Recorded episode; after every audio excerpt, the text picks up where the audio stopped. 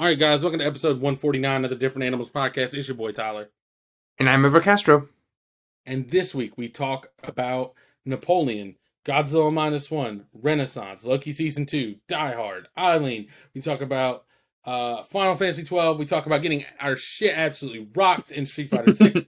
um, we talk about a Miyazaki movie. We talk about a Ghibli movie. Those are two different things. Uh, we talk about The Boy and the Heron uh, the voice acting. Uh, we talk about the uh, degeneracy that is the contract of Shohei Ohtani uh, and all, all, the illegal bullshit involved with that. Um, and then we we uh, we wax uh, poetic about the the days of Tony Romo and how it compares to Dak Prescott uh, today, and also uh, we pre-order our Tommy DeVito jerseys. but first.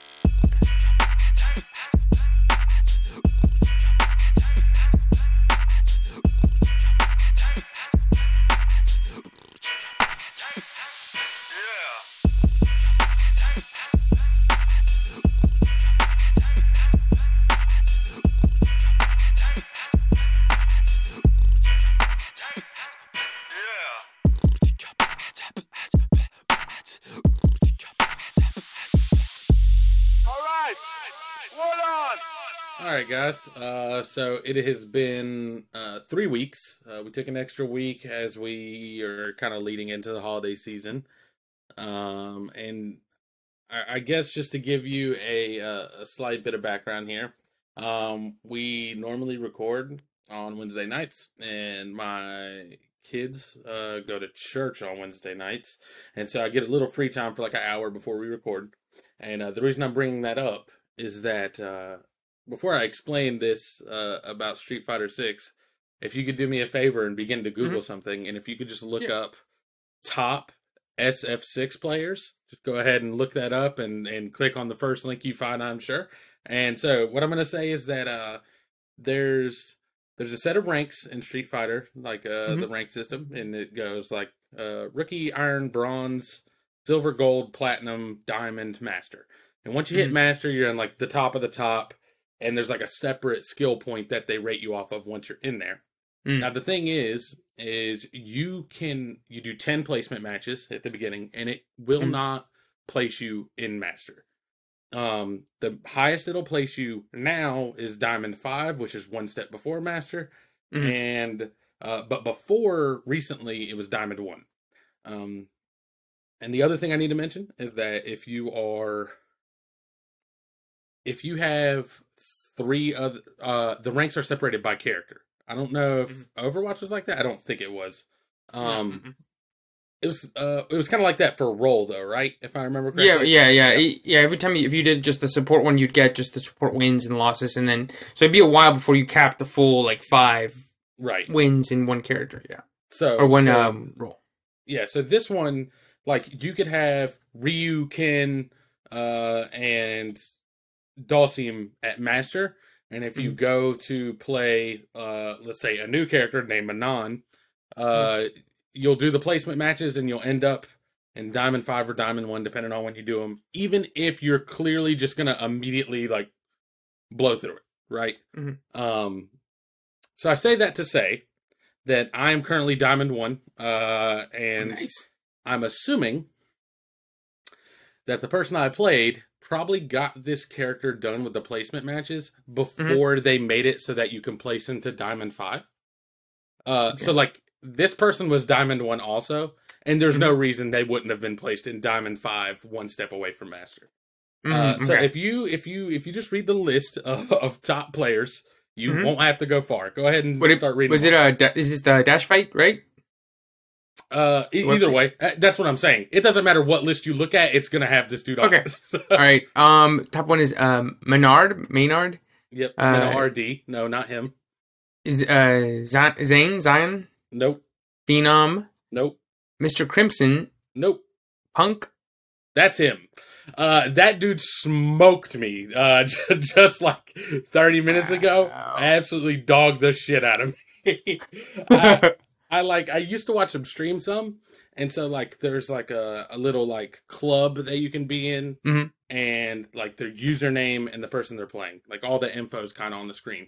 And like as the match starts, I see the club and it's Alpha Academy, which is like what he calls like his streamers. I was like, oh, it's this dude must watch Punk. And then I looked at the name and it was his username, and I was like, okay. And then I looked and he was on a 20 win streak, and I was like, Oh. okay. I'm about you're like, huh. yeah, so got absolutely cooked. Um, so I just yeah, I just feel like I throw that out there. This is the first time I've ever run into like a situation a- where I'm playing a dude who's like literally top five in the whole world or something. Did Um, you get a like a um?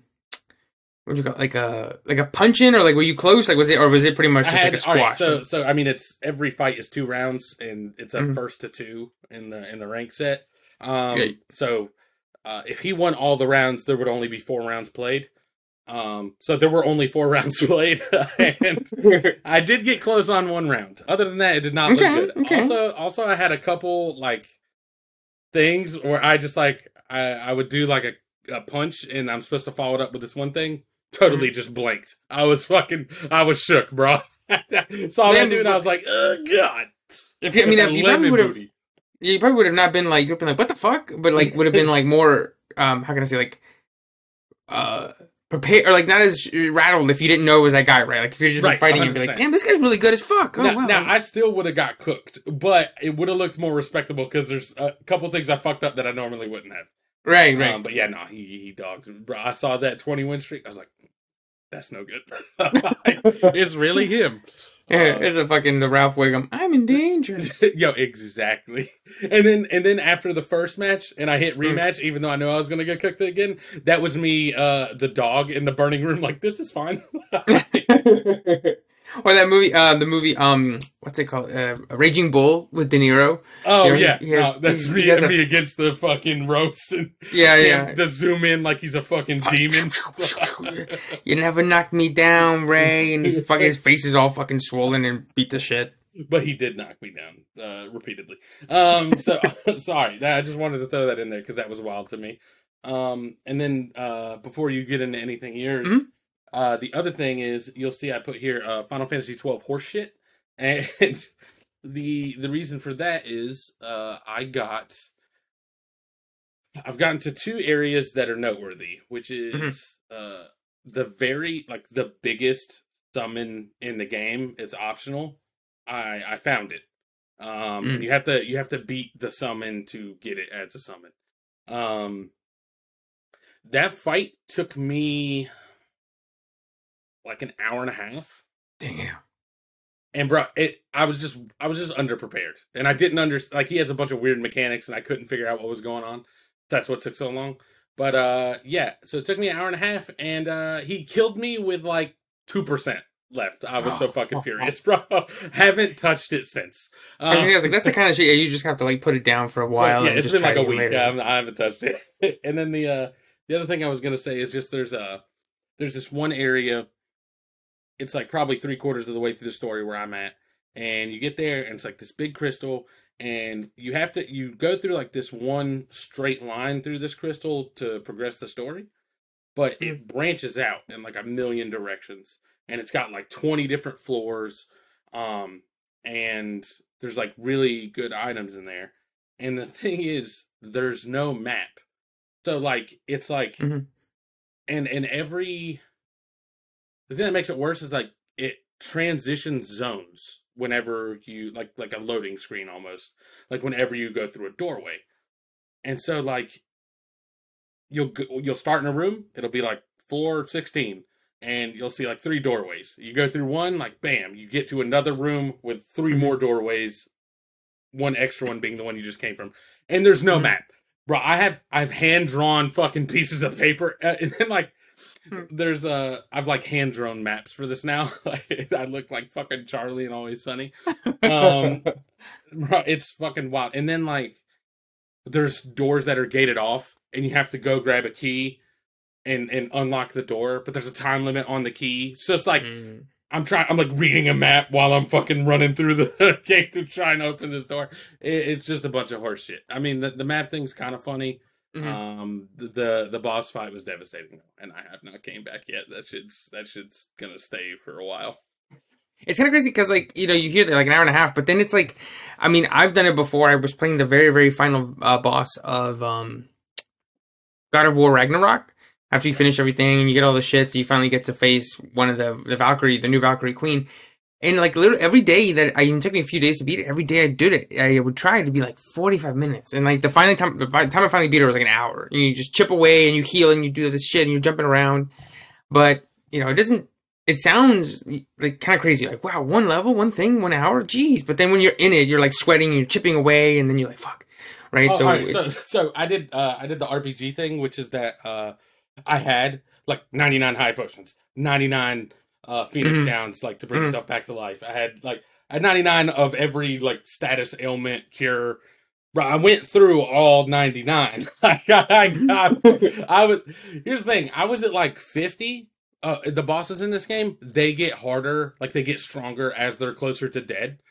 So I was like halfway through my items when he was at like 10%. And that last like eight, I was just like fucking just people were dying instantly, picking them up, dying again instantly. It was it was a whole fucking mess. Uh but you know, it, it was wildly devastating when uh when when it didn't work out.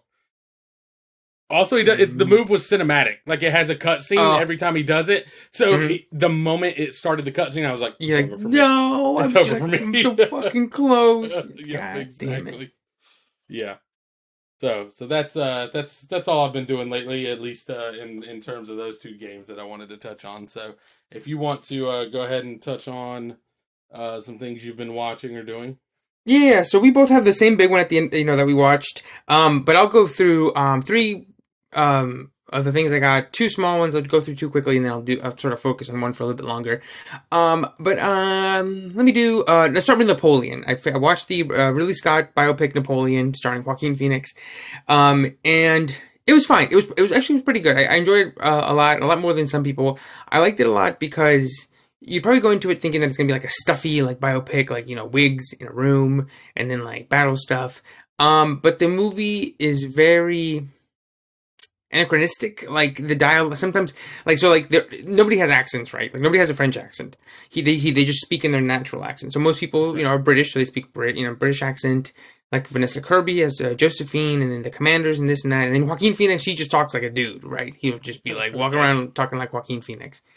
Um, but the dialogue is very anachronistic. Like they say some things that are seem out of character, and like for example, um, she'll be like they're at a dinner table and they're bickering, him and Josephine, and she'll be like, "Well, you know, you've gotten fat," and he's like, "Well, I, I'm I'm sorry, I like my breakfast," or like, I- you know, it's not my fault, I like my breakfast, or something like that, right? And so he talks like that sometimes, and uh, but it it it it never feels like a parody. It never feels like a comedy. So it, he, he always it's always reined in, but it Mhm. helps keep the movie fresh. Okay. Um, and so that's that's cool. And so then another good spot is the um the action scenes, just like big, huge battles, right? Like Gladiator, like does hundreds of extras in a field, and it all looks great. And there's three big ones in the movie, and each one's a little different. One's like a siege on like one of those like Assassin's Creed Black Flag uh um uh, port city towers okay. one's like in the uh in the winter like in the woods and then one's uh waterloo so in like you know in a field um and so each one is able to be different. So it's not just like well it's just a bunch of dudes. I can't tell what's going on.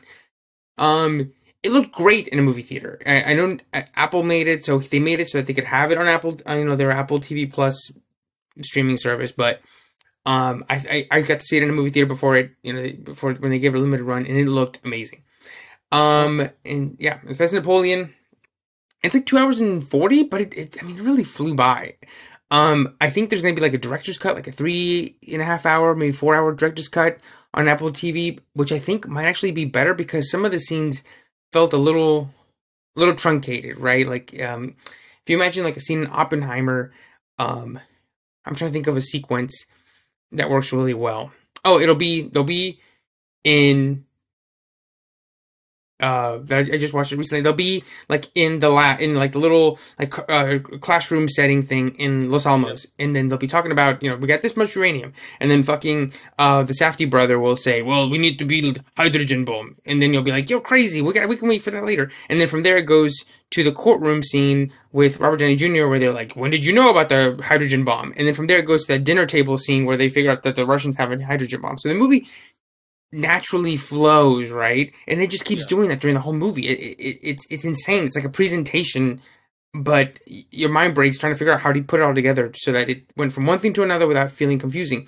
This is the opposite of that, where Joaquin Phoenix will be saying something to a commander and be like, "Oh, you know, we have to, you know, I got my commanders and go over there, blah blah blah blah blah." And then it'll just smash to another scene with him and Josephine, and then you'll be like, "Okay, all right, cool. Well, what was the flow there?" And then they'll have like a little bickering thing, like quietly, and then it'll smash to like a, a battle thing. And you'd be like, "Okay, so like, hmm. how are these things leading into one another, right?" It's like Family Guy guts. yeah, almost. Yeah, almost. Because then sometimes you you you know, I mean, you know, Napoleon got exiled and then he came back, right? Hmm. And so as I'm watching the movie, I'm like, ooh, I can't wait to see him get exiled the first time, and then figure, you know, find out how he got back because I've never known how he became an emperor after he got exiled the first time. Um, the movie just goes, he just did it. He just he just came back. Hey, nailed it. Yeah, it's like somehow Palpatine returned. It's like somehow Napoleon returned. It's like, oh, okay, all right, cool. But it, but other than that, like little nitpicks like that, like just it, it felt a little sloppy. But there's so much good here that I can't not recommend it. right. Um, so that's Napoleon, and then I watched uh, Loki season two, and that one was okay. Um, it, it just had sometimes. I mean, I, I can tell sort of where they were going in terms of like you know um the timeline shit, but it, just felt so inundated in scientific sci-fi mumbo jumbo gobbledygook. It's like the the rings have to expand to hold the the, the time uh, streams so that they can do this, and it's like. I understand that they're trying to make sci- uh, magic seem like science, but it was just like the whole time I was like, sometimes I was like, just say that it's magic, bro. Save us the trouble and say let's magic and let's get back to character work. or even if you um, don't do that, like you don't need to go in depth. You can give us the SparkNotes. You know what I mean? Exactly. Like, you hey, can if be like, ring shuts, it's fucked, and like that. That's good. That's all I need. exactly. it's like in fucking, it's like in um in Mission Impossible, the latest one, where they're briefing uh Grace on the mission, and she goes like, shouldn't I know more than this or something like that? And then Simon Pegg just goes, eh, it actually works better if you don't, right? It's like that. Right. It's like let's just, we'll just make it up on the way. Exactly. Um, but it was fun. If I think if you're an MCU fan and you're a completionist, you can watch it. Um, it's only six episodes. I mean, it looks expensive as hell, so I, I enjoyed it. I don't know if the casual fan would want to watch this, but definitely if you're a fan of Loki season one or the MCU, I, I definitely recommend it. okay. Um, and then the the last the big thing of the first chunk of stuff I want to talk about, uh, I, I watched Godzilla minus one. So have you heard of this movie, or had you heard of it before I mentioned it? Didn't never heard of it. Doesn't didn't know it, exist, uh, it existed. Ah, okay. So so it's it's um a new Godzilla uh movie uh from Japan. It's like it's not part of the MonsterVerse, you know, from um, Universal and Legendary, and it's pretty much. I don't want to say it, it, it's not a it's not a reboot, but it is. It's basically taking that original first Godzilla from 1954 and sort of just remaking that movie, sort of. Um, so basically, the story is a guy, a kamikaze pilot, at the end toward the end of World War II. He like doesn't go through with it, right? He doesn't kamikaze, you know, it's like he doesn't do the kamikaze part of the kamikaze fighter, and so then he Just comes home. to fly. exactly, yeah, and so he um he comes back home with a lot of regret about that, but then at the same time, that's when Godzilla attacks, and so the the the movie is incredible. Um, it's fantastic, and the, the it, it's like um I saw a bunch of people comparing it to something like um if you imagine like they, they said there was like three movies in one. It was like Jaws mixed with like the first Godzilla mixed with like Independence Day mixed with like Star Wars kind of thing, where it's like um the final mission, you know, the, the climax is very Independence Day heavy, and when you if when you watch it, I think you, you you'll probably notice it too. But um the best part of this is that the character stuff is on par with the monster stuff. So, like the monster stuff is incredible. It looks the best it's ever looked. But then the the character stuff, you like really care about the main character and his family and his friends and sort of his arc and sort of where the the story, you know, wants to deploy its themes. is just as good as like the monster attack stuff. Mm-hmm. Um, so I can't recommend it enough. Um, I think it came out. Sydney and I went to see it. I want to say November like 30th or 29th or something like that. So it was only supposed to be, you know, that Thursday, Wednesday or Thursday through that weekend, through like through that weekend, through that week. So basically from Thursday to Thursday. Mm-hmm. But then they expanded it another week, and then in this week they expanded it even more because I think it's been doing so well. I think it was Awesome. number three at the box office last week. Um, it wouldn't surprise me if it's in Asheboro. Honestly, I think it, it would probably be a movie that would play there. I mean, it, it's just a, it's like a like a really great crowd pleaser. Um, I can't recommend it enough. It's probably gonna make the top, my top ten of the year. Um, Damn. All right. Yeah, yeah, it's great, great stuff. Which um, you know, and Sydney loved it too. I, I told her I would because I'd heard rumblings about it, and I knew that it was like a simple Godzilla movie. So months ago, I was like, hey, you know, they're coming out with this one. We should go see it. And then as I got closer, I'd heard some rumblings about it being really good, and I saw that it was PG thirteen as well. And so I was like, well, look, it looks like it's just like a like a um, kind of like a monster. The ones here, like Godzilla versus Kong or Skull Island, all those. I, I doubt it'll be super violent. Um, and so she came along with me, and she loved it. So um, yeah, like even if you you know if you're listening to this, you're like, "Ah, I don't really like those Godzilla movies. Like I don't really care about those monsters. You know, it's just guys in suits stomping around. It's not that at all. Like it's it's. I've been trying to tell everybody about it. Like this is, I mean, eh, this is like Bong Joon Ho's movie The Host or Jaws or um. I'm trying to think of another movie that would reach something like this. Uh, I guess The Ring or uh, in terms of being a a, um, a genre movie that I think um, is excellent on its own terms. Top Gun Maverick, I guess you could also say that since it's just like a sort of simple action movie that uh, transcends what it is. Um, but yeah, it's up there. I mean, I don't probably it's I, I don't think it's as good as Maverick. I think Maverick's you know in the tip top tier along with like Raiders of the Lost Ark or um, um trying to think of another one that goes up there like Terminator Two, but um, this is close and it's excellent. Awesome. Uh, sounds good.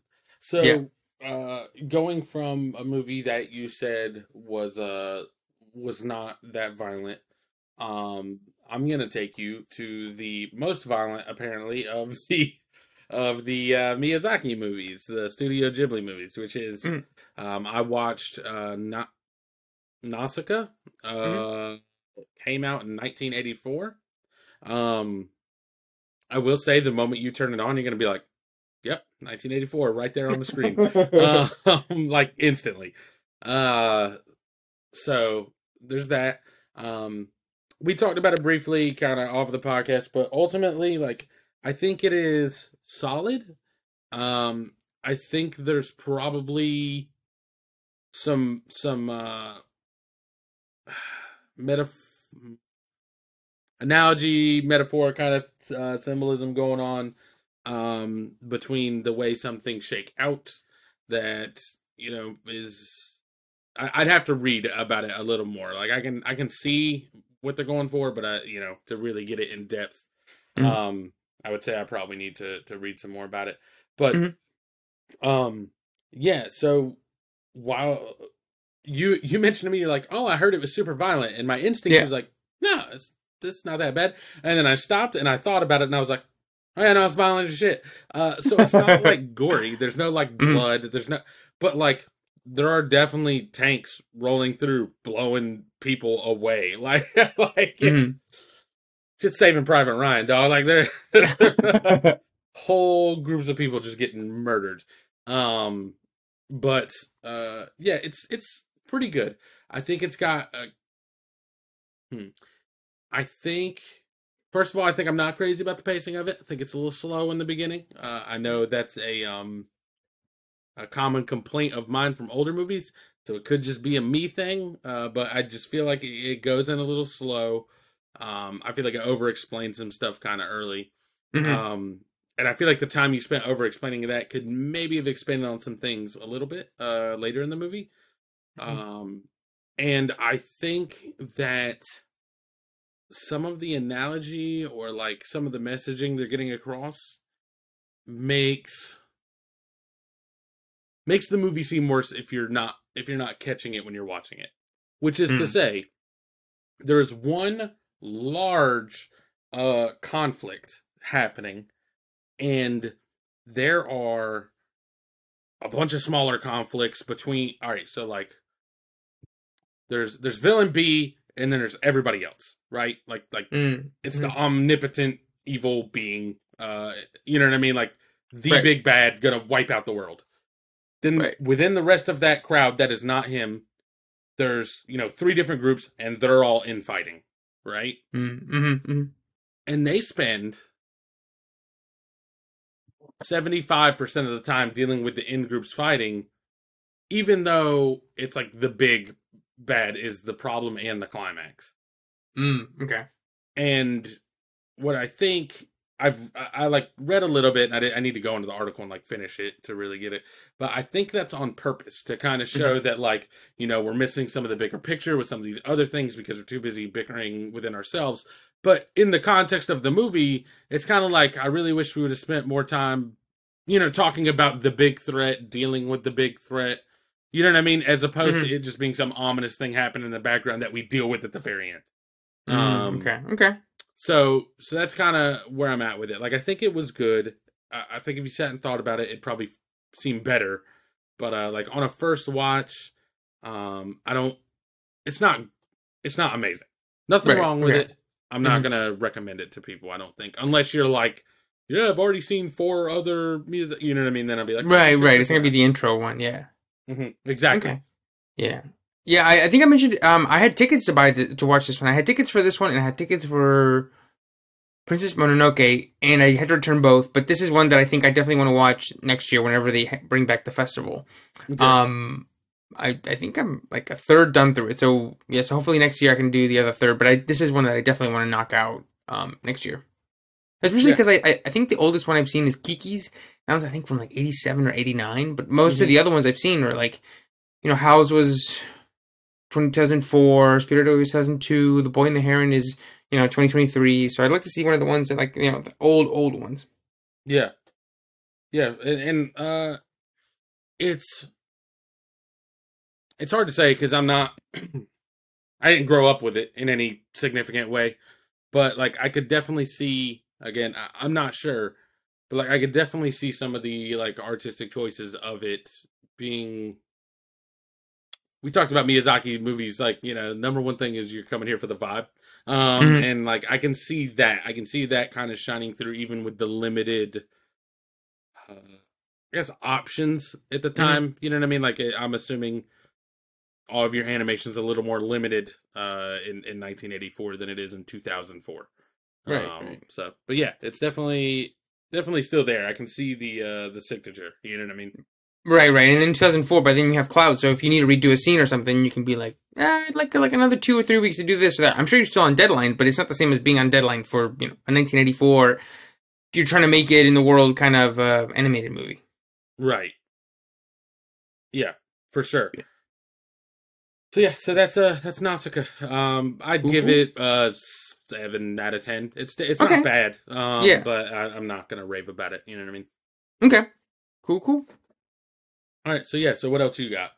Yeah, so I'll um same thing as last time. I'll run through you know a few small ones pretty quickly, and then I'll focus more on on a on a movie I really enjoyed. But I watched um of well, sort of speaking about you know the the Studio Ghibli. We talked before about how I wish they would you know movie theaters. I feel like the potential for them is sort of untapped, where they could do much more with them. You know, their Ghibli Fest is a great example of it. I think The Boy and the Heron. I don't think opens to number one this last weekend if I think that audience isn't built and trained to come to those movies through the Ghibli Fest. I mean, I know I wouldn't have gone to see it had I not already seen his other movies from theaters. Right. Um, and I'm sure I'm not the only one. I, and so, I wouldn't um, have seen it if you hadn't mentioned it. Like uh Studio Ghibli movies are a thing I knew existed, and I've always been Mhm. interested.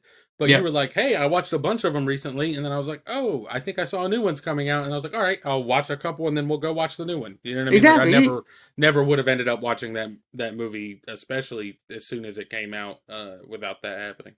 Oh yeah, yeah, absolutely, yeah, yeah. And I think it's it's it's a it's a two way street, right? Where I think people are like, oh, the new one's coming out this at the end of the year, or I've heard I should make an effort to watch them this week in uh, this year in Ghibli Fest, or vice versa, where they're like, oh, I love Spirited Away, let me go see it, and then during it they showed a trailer for it, and they're like, oh shit, a new one this December. Okay, cool, yeah, let's go see it.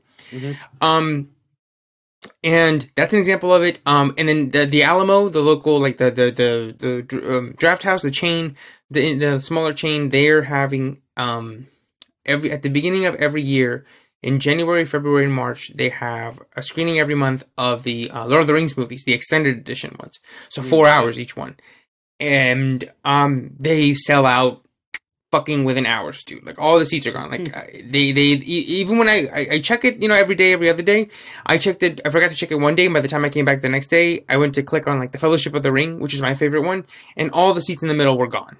Um, it's small, you know, it's, it's not as big as like a big, big chain one, but it's still pretty big auditoriums.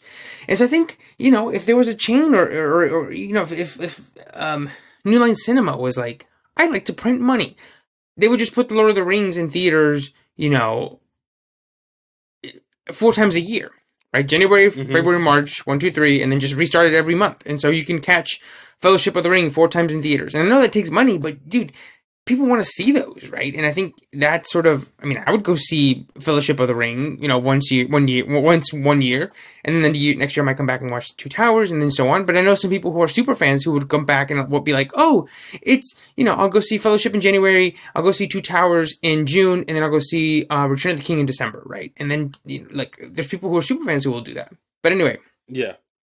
All that to say is that I went to see Renaissance, the film, a film by Beyonce, the concert movie, and I think this is another example of it. Right, um, it is very impressive, very impressive, and it's very, very um, technically well put together. It reminded me a lot of the Taylor Swift. I mean, of course, it's the Taylor Swift one, and it, they put the concert aspects of it are put together pretty similarly. But I think this one had something that I had an issue with the Taylor Swift one, which is that this gave more of like background information and sort of gave us, um, you know, her planning process, how she put the stage together, and how she she says that there isn't just one stage. There, I think she said there are three stages at once, so that as one city finishes up, they don't take the whole thing down. There's already another stage at the next city being built, and then there's another one oh, on okay. its way to the third one. And so it's not just one set, one giant stage. It's three gigantic steel fucking frames, and like how all of the LEDs work and all this stuff. And it's awesome because I love seeing that background, you know, behind the scenes stuff. Uh, but then the concert itself is amazing. Um, so it was really cool to see it, um, you know, um, like on the big screen, and, and it looked mm-hmm. great. And I'm sure, while expensive to put together, I'm sure you know cost probably a million or a few million to just you know put all that footage together and film it and edit it and shit. She's made you know 20 plus mil, and and also you can train audiences to come back for a concert movie like that, right? Yeah. Um, your uh you know, when you went to see your uh, the anime the anime movies a couple years ago, right? Yep. Like that.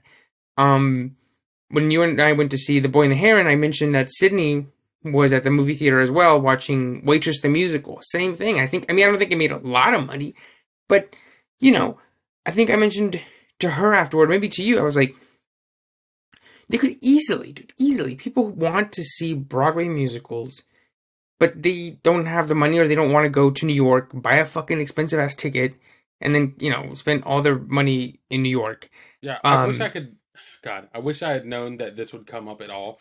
I feel like I read a thing recently that was like fucking like eighty percent of Broadway tickets are sold to people making over like two hundred fifty thousand a year. You know what I mean? Like it's, exactly. It like so. It's like yeah, the average person is never gonna go see it. Never gonna go, right? Right. And people are like, well, you know, if we film it and then we put it, that that destroys the mystique. You know, people won't want to come back. And I'm like, you can say that about fucking football games, right? People can going to a football game is exhausting.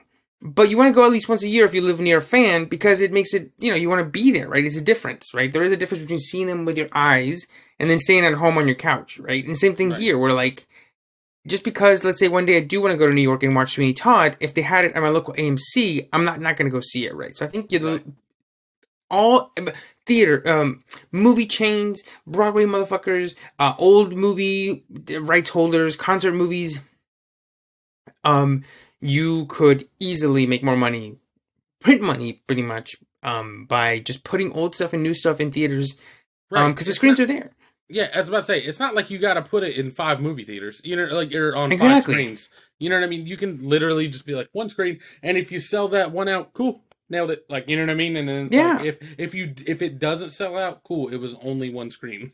exactly. Right. Right. And then you can just be like, kind of like with the Godzilla thing. That's another one earlier. They were gonna do it for one weekend. It did really well, so they're like, well, let's just keep it going. Same thing with Taylor Swift, right? Taylor Swift was only going to do three weeks. Mhm. and she's still selling screenings now, right? It's much more patchwork now, where you're like, you know, oh, they have tickets for Friday and Saturday, but not Sunday, kind of thing, right? right. But people are still going, so you're leaving money, you know, and and you know, in the old days.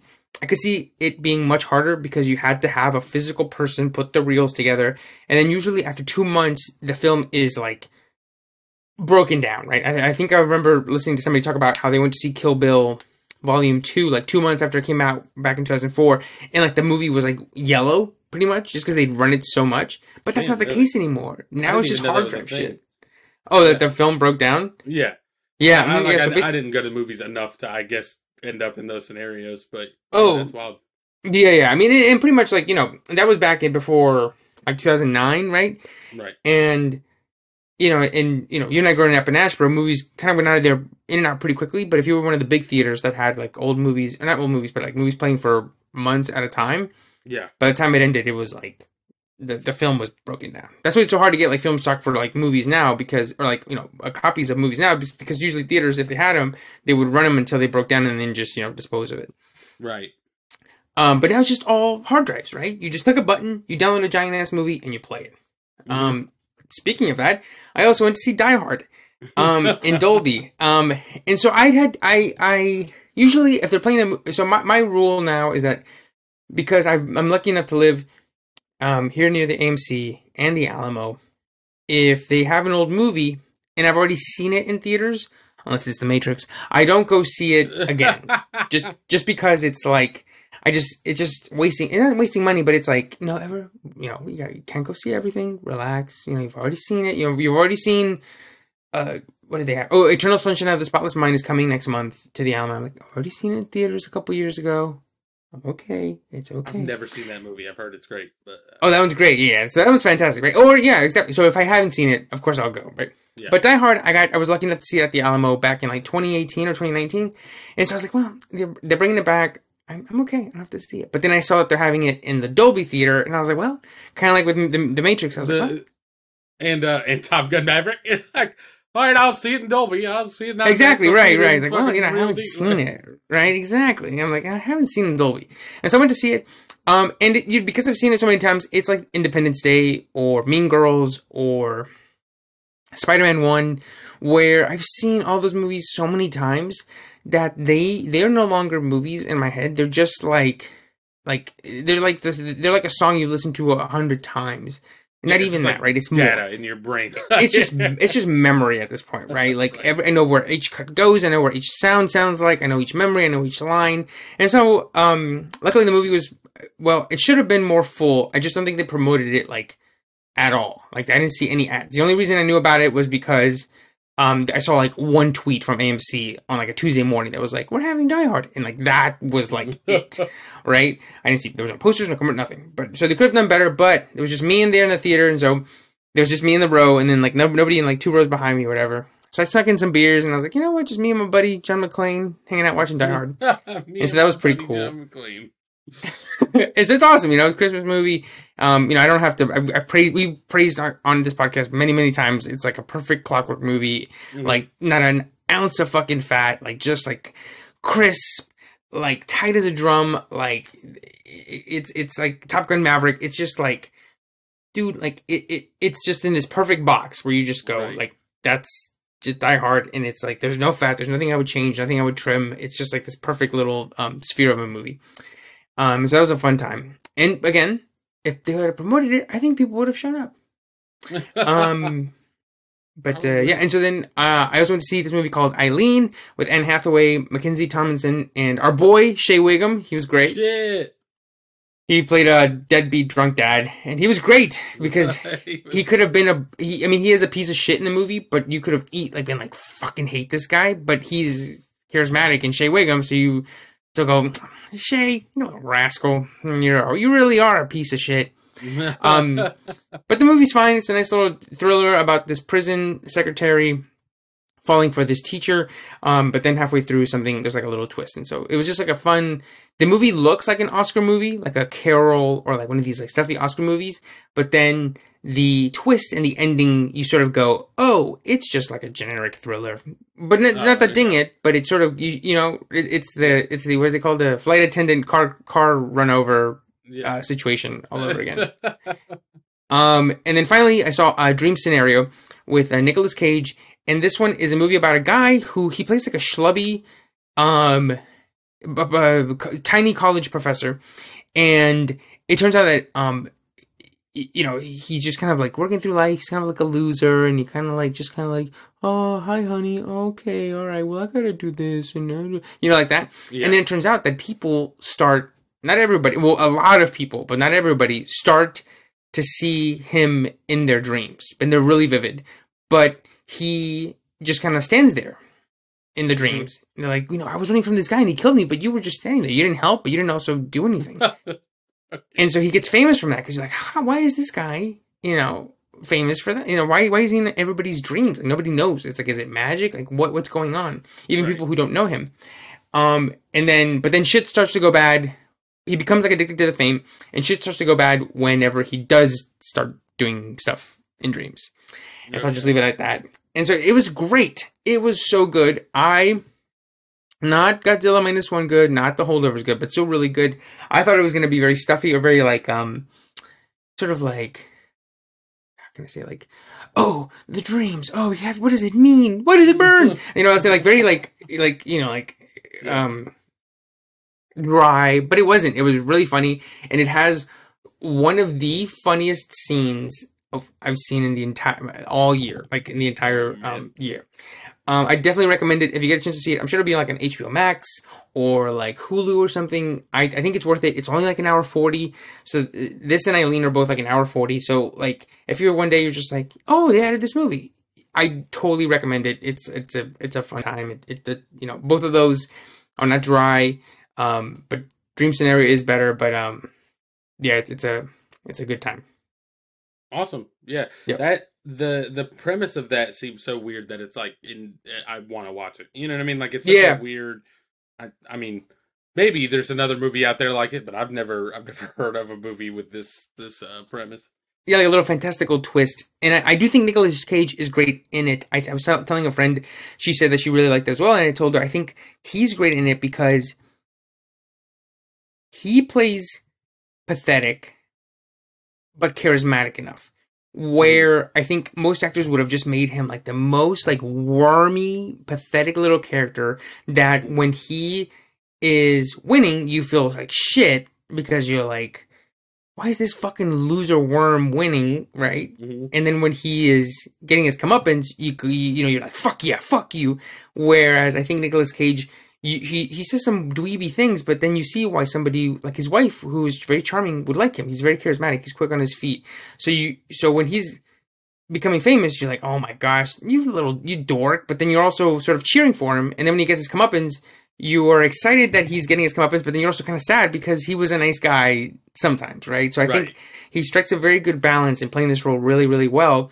That I think just mo- you know it it. It seems simple, but I think it's very hard because I think, like I said, most most people would probably just look at this and sort of smash this 2D uh, portrait of like a worm, like nobody likes me, I'm a loser, you know, like midlife crisis guy. Right. Um, whereas Cage brings a lot more nuance to it than I think um somebody else would.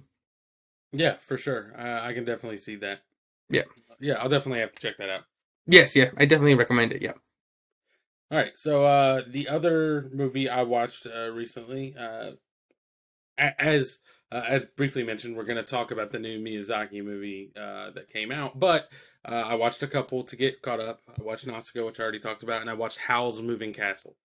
Nice, Um, nice, nice, nice. and uh so watched uh watched Howl's Moving Castle.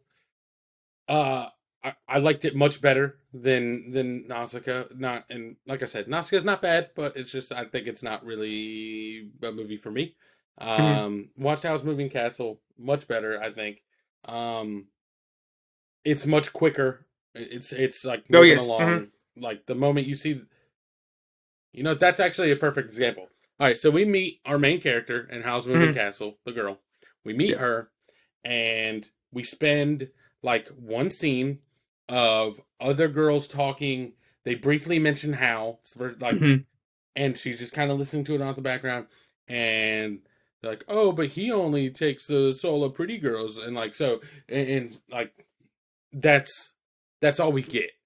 Like, and that took maybe three minutes. Right. Yeah. And mhm. she leaves, and then we're off to the fucking races. Shit's going down. Like, characters are being introduced as they like are being mentioned, but like it doesn't. I don't know how to explain it. It doesn't feel corny, but like it's all just smooth. Like somebody offhandedly mentions this, and then very quickly we see it, and we're like, "Oh, okay, cool." Um, Right.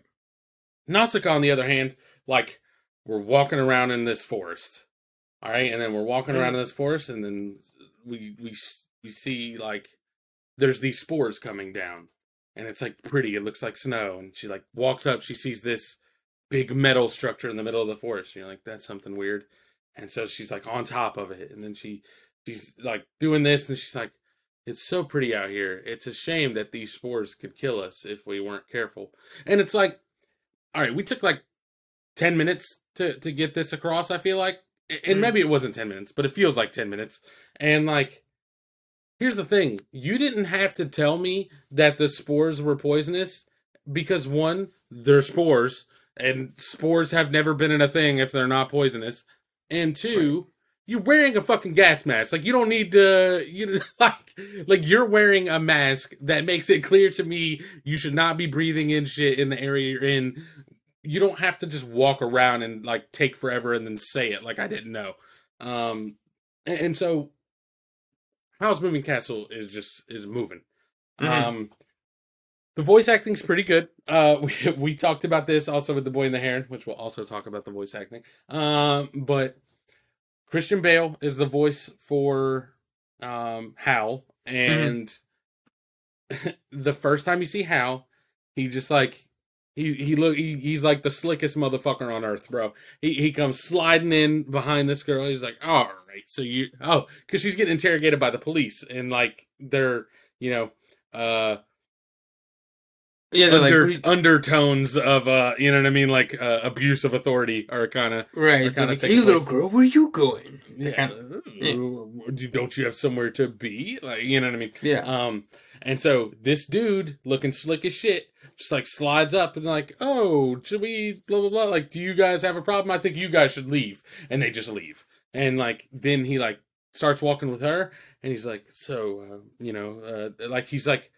uh, unfortunately, I do have some people following me, so you just need to continue moving. Don't Yeah. look back, and we'll get it. And it's like this It sounds very, like, suave, fucking Christian, yeah, like Christian Bale, like ASMR, like, "Hey Sophie, where are you going?" Like, like yeah, like you said, Yeah. like there got some people following me, but I'll see you soon. Like that kind of like, like, yeah, it's it's it's uh Christian Bale as Bruce Wayne, not Christian Bale as Batman. Right, Like it's exactly, Christian yeah, uh, Bale as Bruce Wayne, like macking on whichever girl is going to be in the Batman movies today. You know what I mean? Like exactly, yeah, yeah, so it's it's that, and you're like, yo, this is perfect. Uh, and then like randomly, there's some scenes later where like Christian Bale's kind of giving you Batman vibes. And it's like this does not call for Batman vibes at the moment, and you're like, you're like eh. So, so the casting starts off seeming so strong. Uh, by the end of it, I'm like, eh, sometimes, sometimes maybe good, sometimes maybe shitty. Um, like it just sometimes it fits, sometimes it doesn't. Billy Crystal as the little fire, fucking on point. Um, mm-hmm. Yeah. uh, Cal- Cal- Calypso, Cal- Cal- God, what is his name? fuck. I wish you hadn't said anything because I would have. It's Calcifer. Calcifer, yeah. Mhm. Um. Uh. So yeah, he's he's a little fire. He's great. Mhm. Um. There's there's a character that doesn't say or do anything. That's just a little scarecrow, and he's tight. Mhm. Um. But yeah, really good. Uh. We we also talked. There's like a random thing they just kind of throw in at the end. That's kind of like out of nowhere. And you're like, I don't even know why this is here. Yeah, Um, the, the scarecrow turns into a prince for no reason. Um, like literally, here's the thing: me telling you that, spoiler, I guess, but like didn't spoil anything other than the thing I just told you. Like, right. Exactly, because we already kind of knew that, right? Or he, we didn't know that he was that. We knew that it was like a maybe did we know that it was a person, right? We're like it's a person who's been like enchanted, or he's also we- cursed, right? we- yeah, yeah, yeah, yeah. They, Yeah. Like at first, you're like, "That's weird," and then like later, it's like, "Oh, you got a curse on you too," and you're like, "Oh, okay." Like, and there's just no reason for it to be the prince. Like nothing. The fact that it's the prince, the the way the curse is broken, is true love's kiss. But like that doesn't fucking matter. Like there's no lead up to that. There's no follow up after that. and like it's just like I spoiled that for you, but the movie is gonna be no different with you knowing that it'll be the exact right. same movie. Um, yeah, so I mean, there's that. It's just that that was a weird thing to be in it. Um, I'd say I give it uh eight and a half, nine.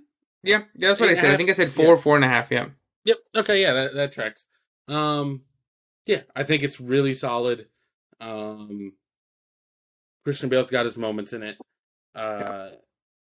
there's there's there's this weird subplot going on. Like, I don't even know if it's a subplot. It, it's just super. Uh, spoiler alert for all Studio Ghibli movies. It's just wildly abstract, which is to say, they're like, there's a war going on, and you get the idea that like it's, it's like a real war, like between nations, but then like not really. It's like a different kind of war. Like, uh, you know what I mean? Uh, yeah. You, you, are you following the things I'm saying without spoiling anything? Like, right? Yeah, yeah, yeah. It's like very like. It, it's, it's, not like, tanks like in Nausicaa, my man. It's just like no, no, going through a magical door and then he's somewhere else and now a thing happens. Like, right, and, and then there's like, oh, those are guys wizards that have been corrupt, and it's like, okay, wait, wait, wait, so where did that come from? And then like, yeah, I, yeah, like because at some point, at some point, Howl mentions like, man, they've even got some wizards that have turned against me, and were never brought up again. yeah, like, it, it's interesting because that exists. Yeah, because it, it's like a movie stuffed right, but I'm not gonna ding it for being overstuffed with like a bunch of stuff, um, because it it's like a fantastical world, right? It's a lot like Kiki's. It's like the the the the, the real like Boy in the Heron takes place during World War II. Um, but the, I feel like it's like well, the, of the ones I've seen, it's the only one that takes place like in a real place, like a real area. I think Porco Rosso probably takes place in Italy, but um, Howl's and what was the other Kiki? They play take place in like lands that don't exist, and you can see it. I mean, the design of the worlds in Howl's, it's like this like Swedish land mixed with like well, I know I, I, can't quite put my finger on it, but I know in like Kiki's, it's like Sweden mixed with San Francisco mixed with like Venice. So you have these really cool designs, and you're like, whoa, how the fuck did they even come up with this? And so that makes it harder to be like, well, it's this war, and you're like, okay, but like, right? Because when you go, it's right. World War II, you go, your brain goes, oh, World War II, good guys, bad guys, Nazis, okay, you know, you sort of fill in the cracks. Where this, it's like, it's this, uh, you know, thing fighting with this one, you're like Okay, we're gonna have to give you more than that because right, I can't fill in the cracks. Yeah, and the only and and the only reason it's not a problem, and it's kind of like what you're saying, like why we're not necessarily digging it for it, is ultimately that info doesn't matter. Like like it all we really do need to know is that there is a war. Like you know what I mean? Like we don't we don't need to know that it's Nazis and and uh you know, Axis and allies, not Nazis in the U.S. Like, we don't really need mm. to know that. It doesn't affect the movie. It's yeah. just weird to give us like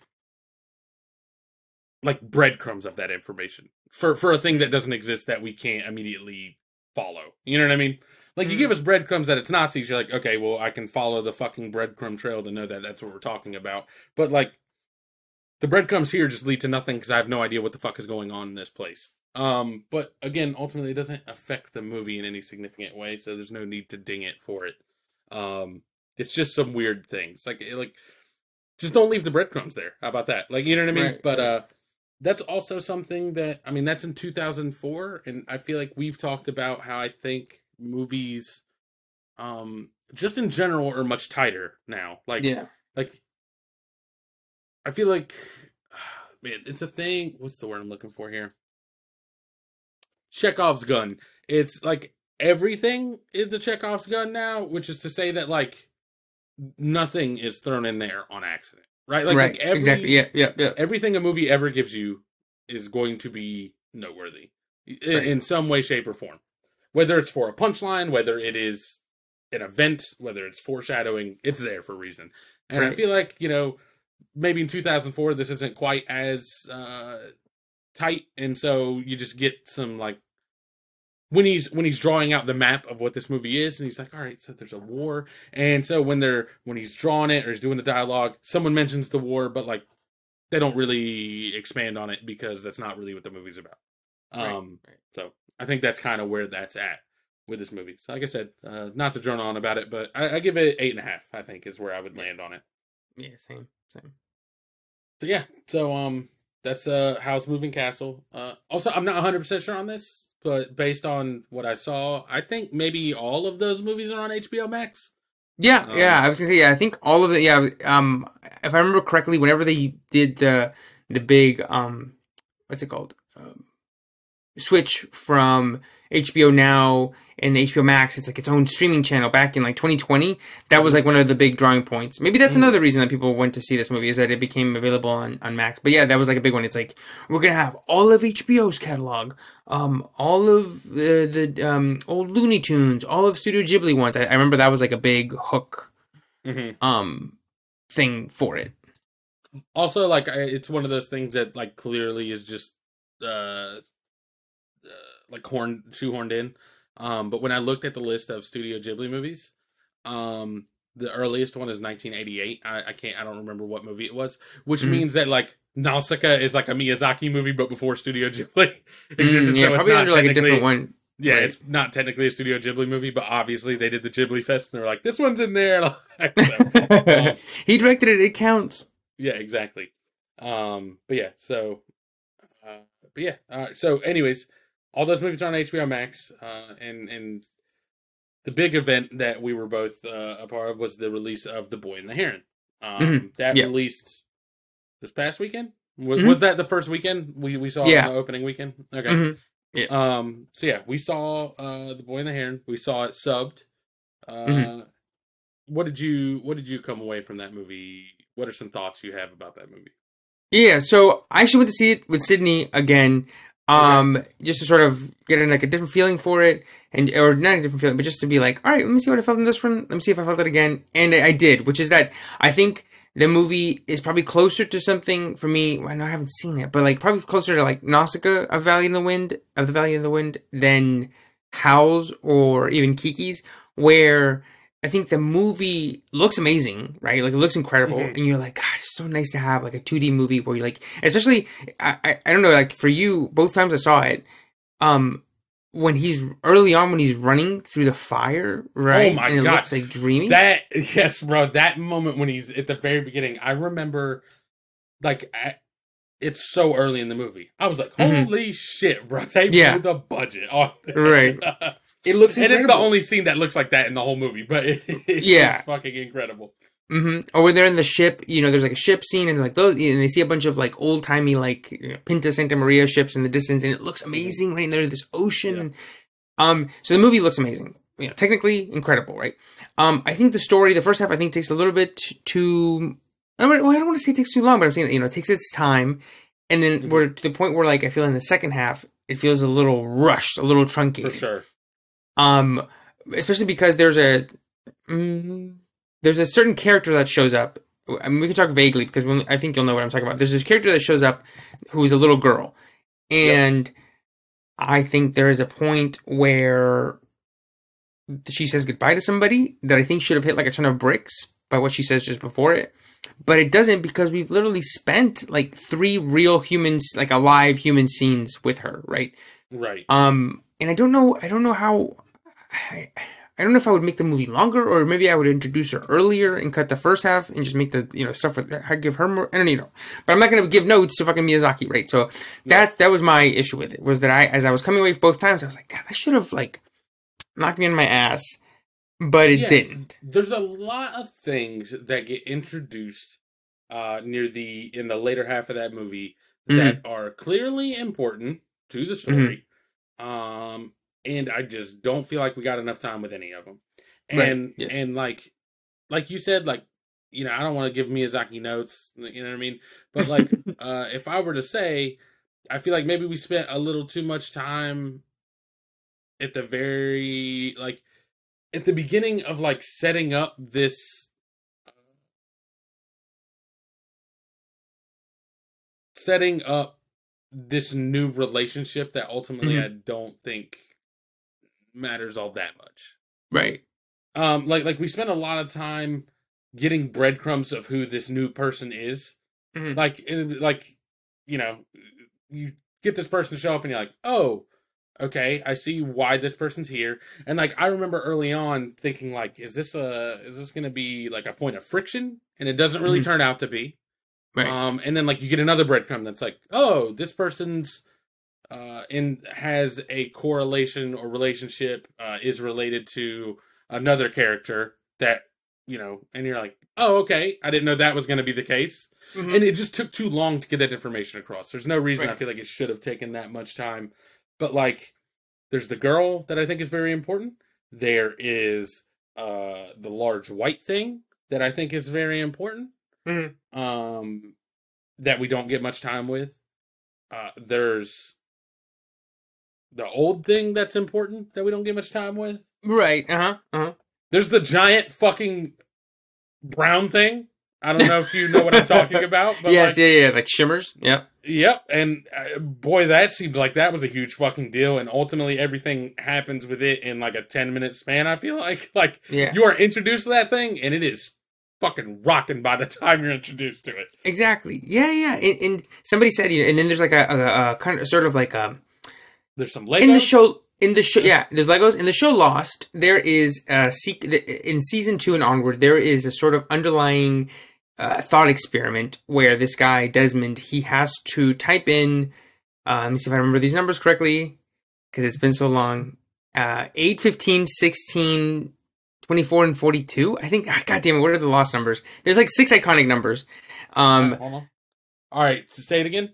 Uh 8 8 15 16 24 42 You're close. All right, four. You missed. You missed four. Uh, but then 8, Oh. 15, 16, 23. 23 and 42. 42. Okay. Yeah. Yeah, so it's like, and he has to type those six numbers into a computer every 108 minutes, or he's told, he's been told that the world will explode. Okay. And so it's kind of one of those like, well, I don't want to risk it. And so he basically has to like live in a bunker and like wake up every hour and some change, you know, to, to, to pretty much just like live chained to this thing. And there's something similar to that in here, but it gets, it, and in the show, it's so interesting because it does take its time setting it up and it does test it and tease it. And there's philosophical discussions about it. But in here, it's, it's in, there's a similar thing introduced and it just kind of somebody was like, "Oh, it's a metaphor for him and like his torture as an artist." I'm like, "Yeah, that's cool, but like introduce it earlier because at the end, you know, you go there, you're like, bam, there's a thing." I'm like, "Oh, uh, okay, all right." So he's re- he's rejecting his his mission, okay, right? And so it it, it in it, it, Yeah. it's hard to be like this. I I didn't dig it as much. It just didn't hit me as as hard as it it could have because it didn't compare this to to something like from America's Miyazaki, in my opinion, is Pete Docter. He did Monsters Inc., Up, uh, and Inside Out, and Soul. And he also wrote Toy Story one, two, and I think he did the story for WALL-E. So his he's got his fingers in all those.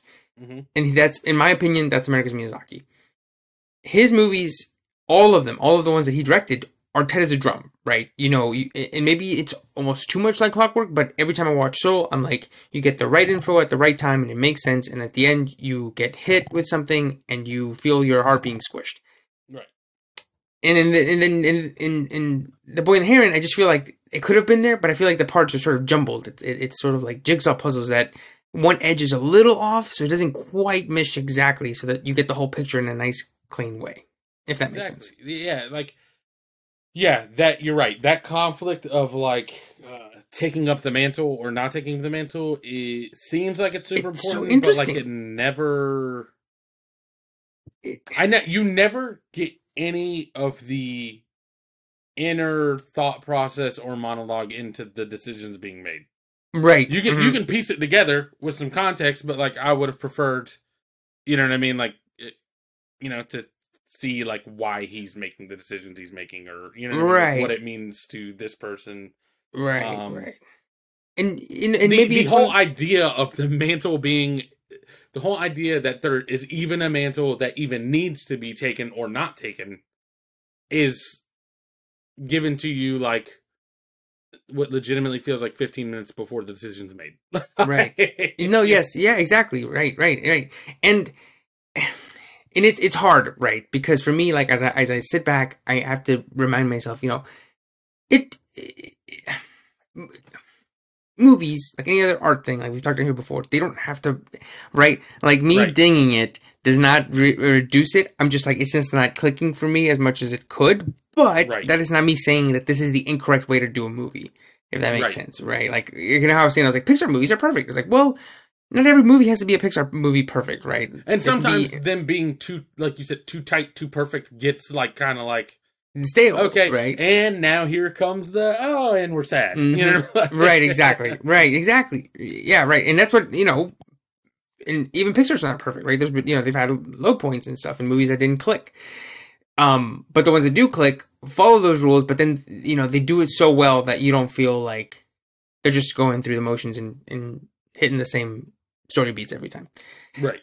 um but still I, i'm sure you agree with me that this is something kind of like when when i used to criticize or when i, when I used to talk about marvel action movies or what's another one or like horror movies nowadays where this is better than 90% of all animated animated movies ever made i think Yep. right and so i think Yeah, the reason we're i'm talking being so- about the worst Tarantino movie. You know what I mean? exactly right right yes yes yes yes yes yes that's the other one yeah Yeah. yeah exactly right death proof is not inglourious basterds right right. in Well, if in you put Death Proof up against a bunch of movies, like then that's just tight. Like yeah exactly right exactly yeah. so you look at this dude who's made literally man i don't all right so if we if we address the fact that like kind of like we've talked about because I, I don't know how this if you google this i don't know what the answer it's going to give you is but we if we say that a- a- things being animated is not a genre because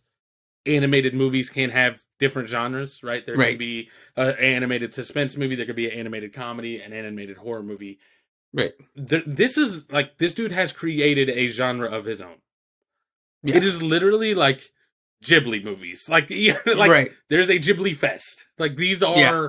the movies that comprise this genre. There is nothing like there's there's nothing that holds a candle to it. I'm sure somewhere somebody along the line has made a thing that they wanted to imitate these ideas of movies but like ultimately you want one of these kinds of movies you go to this guy and you watch And any he's the of only one. movies. Yeah exactly. Yeah, So, yeah like kind of like michael bay movies right? Yeah yeah you'll get you, want- your you want, your you want mice fucking bro that's michael bay and michael bay only what I'm saying. Like you know, you you want that sort of look and sheen.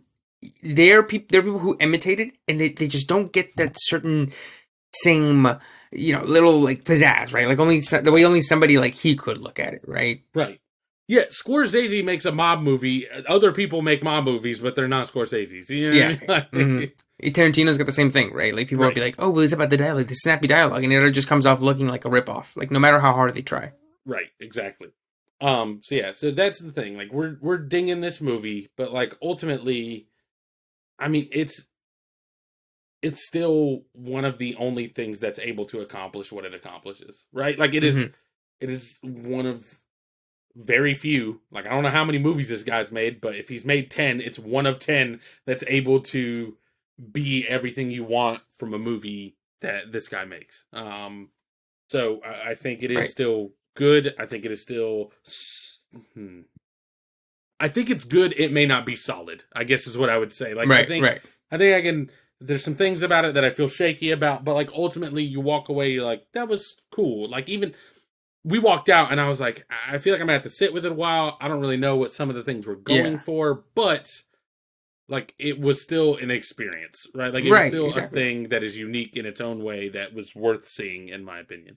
Right, exactly. Like you're not gonna get one of the moments that I was like, oh shit, is like the heron, the titular heron talks to him, and then all of a sudden Fisher like, join us, join us. And I was like, oh, what the fuck? Like, Bro, the right? moment the first bro, all right, I woo, I just got goosebumps thinking about it.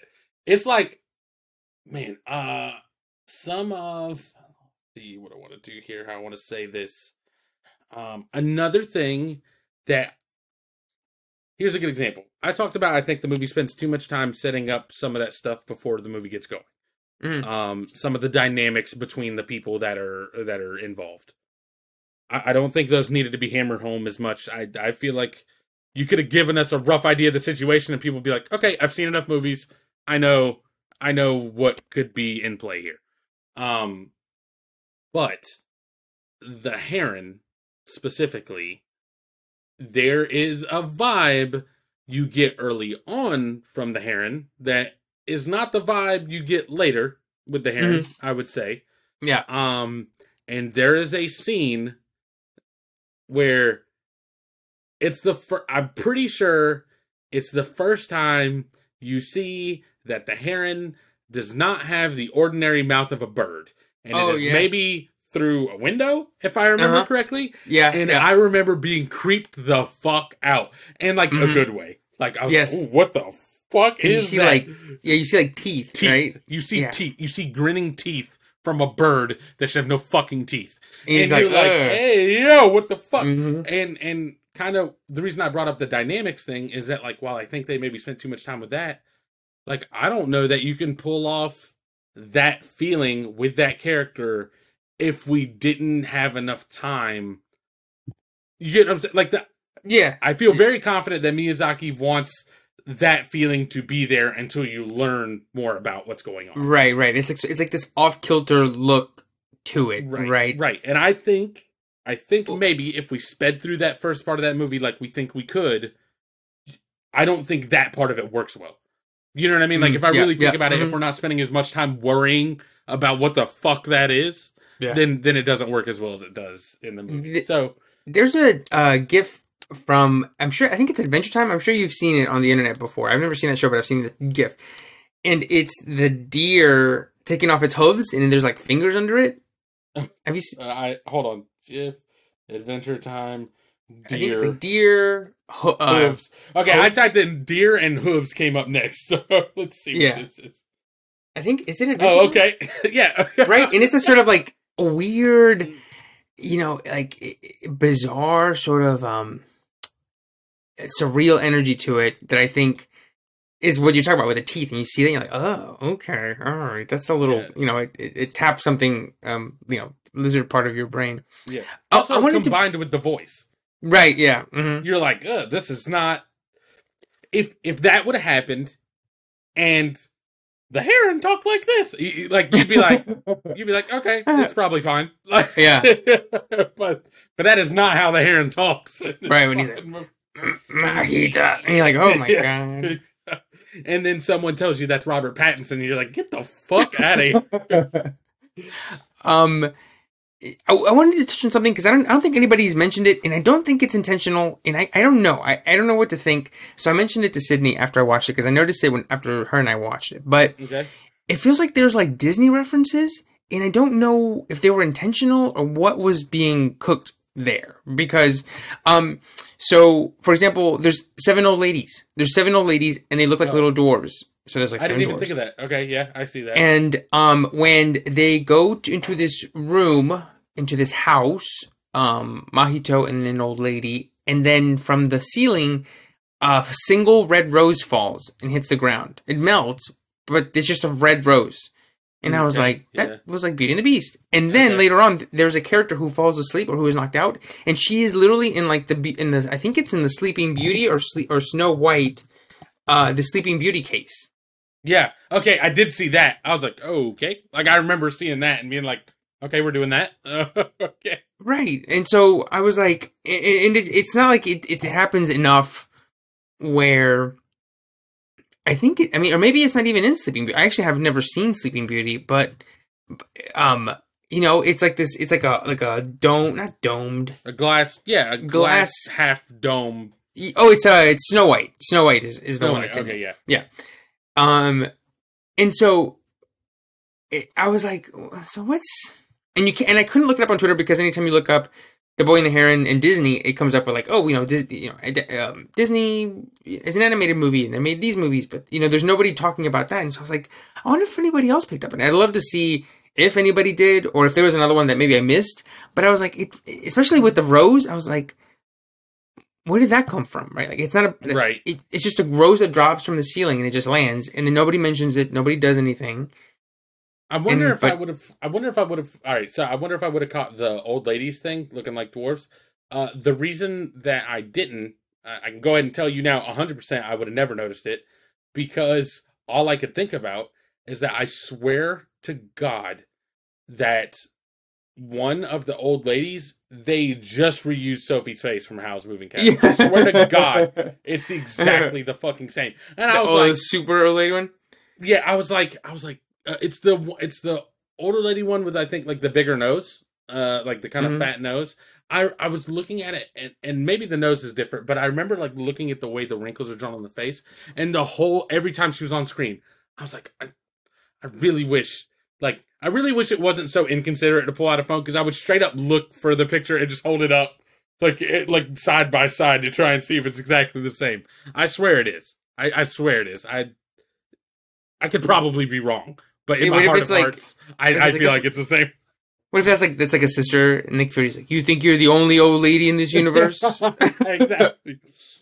We just need Howl to come into the fucking heron. Um, but uh, but yeah, that's all I could see. So like, I definitely would have never thought of the dwarves because I was like, is this the same bitch? um, but yeah, uh, yeah. So I could definitely see the Disney references. I definitely caught the case, uh, like the Yeah.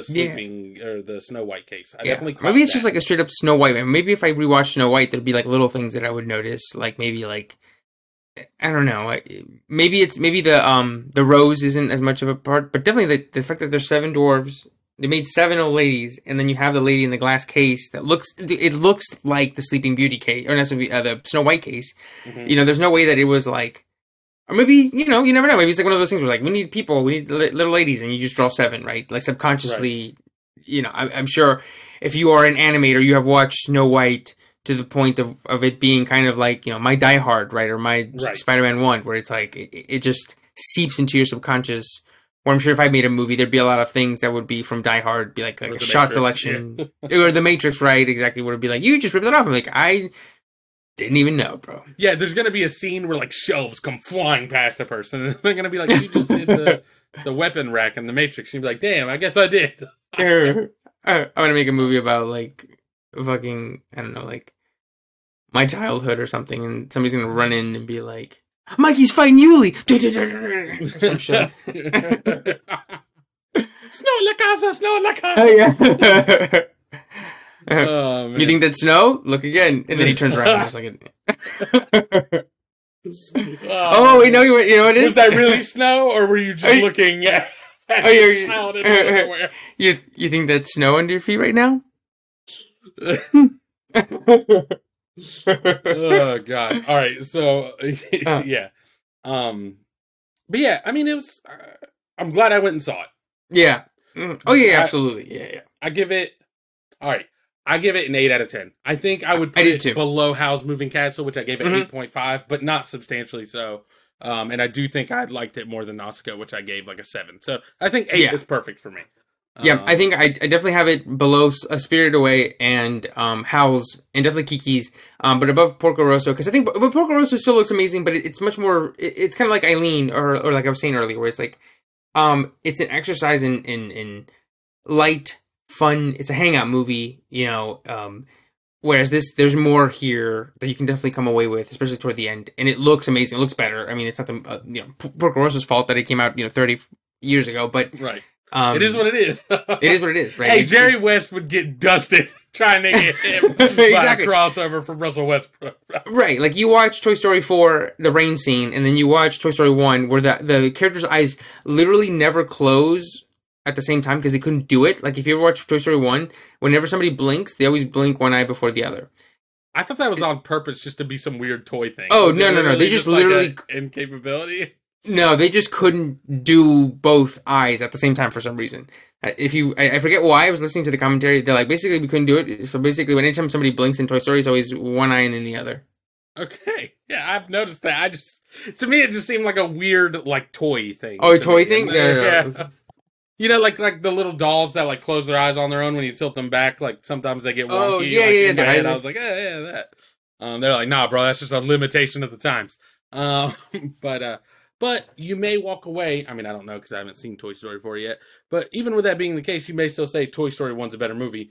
Um, which is the case with like uh Kiki's, right? Like like visually this may be more stunning than Kiki's, but like Kiki's still a better movie. Um whereas, you know, that might not be the case for Porco Rosso. Yeah. Yes. Uh, the only other thing I want to touch on is the voice acting, uh, and that's to say, we we saw the sub, so I don't have a whole lot to say about it. But right, uh, right. the the two things I have to say about it is that, um, having watched the subvert, so you told me Robert Pattinson did a Goblin voice before I ever saw this movie, and I, but I never heard it. I never listened to the trailer to hear his voice before Mhm. the the movie before we saw it. So I listen. We watched the movie subbed with the Japanese voice actors, Mhm. and then on the way home, I was like, I want to hear what it sounds like. So I pulled up the English trailer, and Robert P- Pattinson sounds exactly like that fucking Japanese guy, bro. like it, I was like, Uh. okay, it's the same fucking dude. Like I know it's not, but he killed it. Like he he, he killed it. Yeah, he it's heard not- the original and was like, I can do that, and just did it. Like, like, um, so that was incredible. Uh, Mm. Never in a million years, if nobody told you that was Robert Pattinson, you you would just never guess Robert Pattinson. exactly right. you, you would be like, I don't know who it is, but it's a guy doing a thing, and you're probably just like it's Mark Hamill. yeah, yeah, exactly. Um, the other thing I want to say is uh, when I looked at that trailer, uh, I didn't realize that the English dub had so many fucking people in it. Like it's Florence Pugh, Robert Pattinson, uh, Christian Bale, Willem Dafoe, Mark Hamill. Like it, I, I'm like Jesus Christ, bro. Like, I this is Mhm. God, who did we say But- this about? We said this about another director. I feel like where it's like if that director actually. That director's at a point where if they ask you to do something every like Nolan. yeah, Nolan, maybe Tarantino, Spielberg. yeah, Spielberg. Like they ask you to be in a movie, whoever they want, they can probably get. Right. Dude, if you Um, ever get a chance to watch the movie um Lincoln, the the Okay. one the the, the Daniel, uh, Daniel Day Lewis. yeah, dude, everyone is in that movie. Everyone.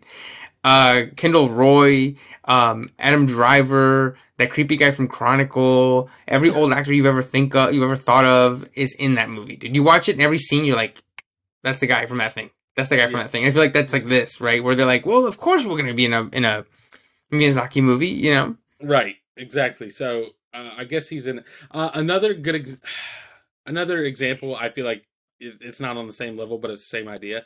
I I feel like.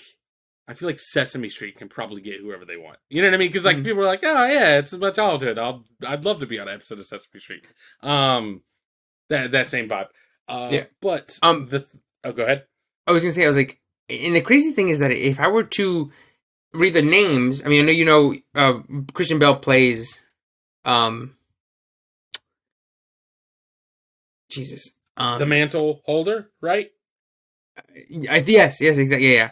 Uh, I was saying, um, you you can sort of see who people would play in the movie, right? So, like, if I told you, I was like Dave Batista, who do who do we would who would we think he would play? I- right, I- exactly. you know, a big guy, right? yeah, yeah, a large Um, individual.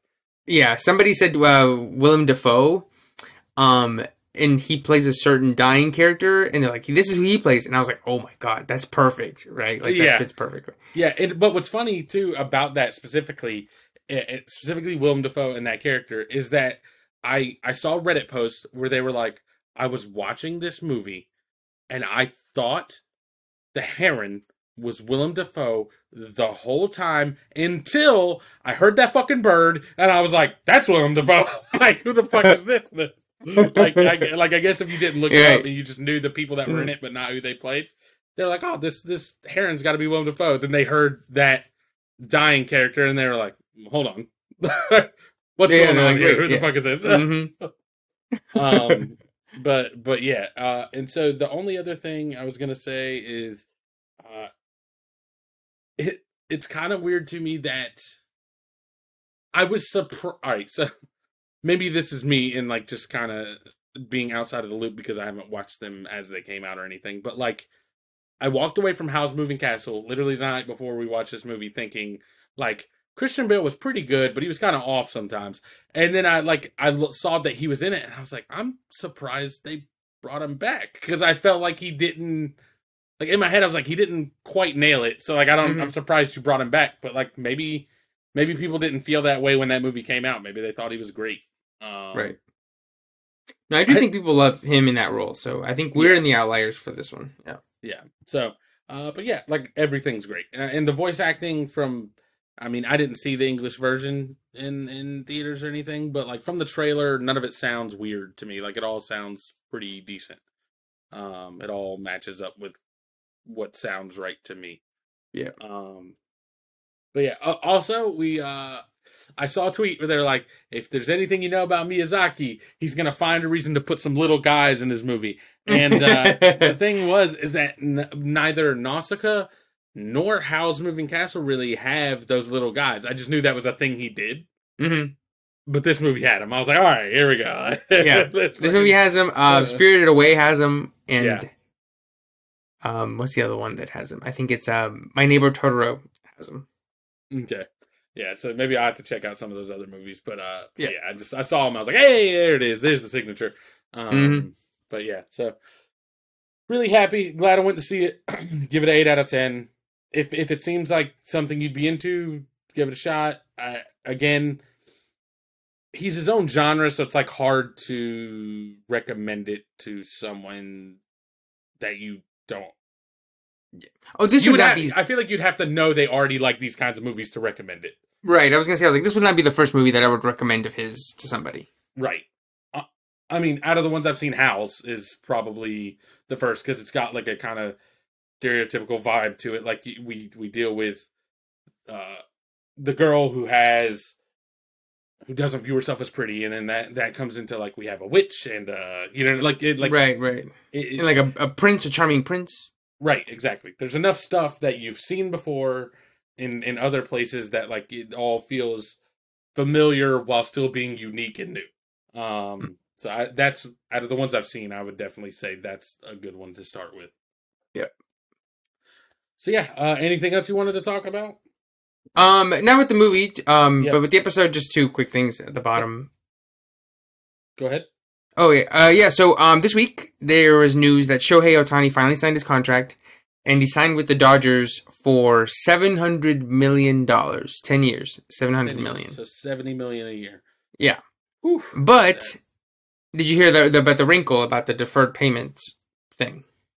Oh, uh maybe it's like the fucking maybe it's like only 20 million every year until the end and then they just give them it all in a lump change or some shit like that, right? Oh, it's um two million. Okay, here's the thing. I was going to say 2 million, but I was like, wait, so that means it's fucking 680 million at the end. I was like, maybe it was 20 million. okay, Yeah. so 2 million. It is 2 million. I it as I was going to say it, I thought I would sound stupid, so I didn't say 2 No, yeah, it, it's it's ridiculous because so it's a, it's a bunch of things. It's, it's so it's it's so realistically in terms of inflation and all that shit, the contract will end up being closer to ten year, four hundred and eighty million, which is still the record, but they just wanted to really get that number with the injury because of his injury. They wanted to really be like, no, this is the you know, it's kind of like NFL. It, it was pretty much the uh, MLB equivalent of an NFL contract where they were like, my my client got five years, hundred million, but it's really only thirty guaranteed, and we can cut him after two years, kind of thing, right? Yeah, exactly. And so it's like one of those. And so, um, but apparently he did that so that they could sign other players, which sounds, I don't know, this sounds like it's, it's the kind of shit that leads to strikes and to players' unions striking because it's like, this can't, you know, you, you basically can sign like Aaron Judge or like another one of those guys, right? And you already have Mookie Betts and you have Shohei, you're like, there's something, yeah, it's being cooked here, right? It's not, you know, it, it seems a Right. little, little The- fishy. yeah, that's the thing. So, like, actually, here's the thing: Do you think that is uh, an issue that the players would strike, or do you think that's an issue that like owners would have to bring in and be like, owners would be like, "Look, we can't be competitive this way. Like, we got to stop this." I, I don't know. You know what I mean? I'm trying to figure out. Like, Exactly. some owners are going to hate other owners for it, and then some players are going to hate other players for it. It's just going to be a fucking mess. Yeah, Um, I'm gonna. Um, I sent you a video. Somebody made this. I think they made this with AI, but it is a clip from The Wolf of Wall Street where Oh, Leo yep. is explaining the rat hole. Have you seen it? Have you Have you seen this clip? You sent it to me. Yeah, yeah. Yeah, I just Um, sent it to you, whereas- or before, maybe just, I sent it to you again just now, just so you could watch it. But I'm gonna play it because it's incredible, right? So imagine if you've seen The Wolf of Wall Street. There's like plenty of scenes where they're doing illegal shit and they're like opening bags of duffel bags of cash, and, they're like narrating, uh, you know, breaking the fourth wall, narrating, breaking the fourth wall and stuff. And he talks about the Shohei deal. My deal was beautiful. A 10 year contract for $700 million on paper.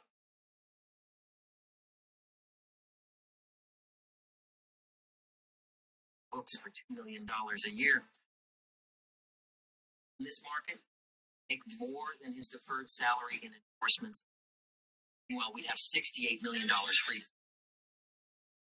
to pay Ohtani to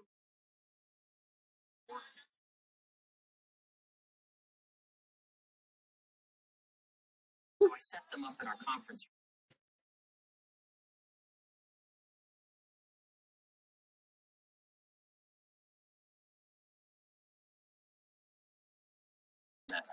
The real question is this.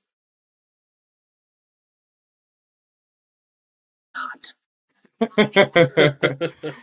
Motherfuckers. But uh, I don't really follow baseball, but I think it's interesting. I, I knew this deal was going to be huge, um, but it is Shohei Interesting. Ohtani was like, "I'll take it. I'll take two million a year, so you can put other people around me." Because the thing is, I've been trapped on this goddamn abomination of a fucking team. the Angels team. And it's just fucking wasting away. Just- yeah, Uh, and and apparently, well, I don't know. I, I saw a tweet today. I meant to look it up more into it, but apparently, he can void his contract with them if they the Dodgers get rid of. I think the like the the the um president of baseball operations or like basically like the GMs or something. I, I need to look into that. I don't, it might not be true, but that would be insane, right? Um, imagine if you are at your job and the biggest, right, the biggest guy in your company or your your your your field is like, hey, I'm vouching for this guy over here. So if he's if he gets fired, I'm gone too. You're like, God damn. right? Exactly. Yeah. Never been It's like- more job security in your life. Um, LeBron James goes, hey, if that cameraman, if he gets fired, I'm leaving the Lakers. Right. Oh yeah, exactly.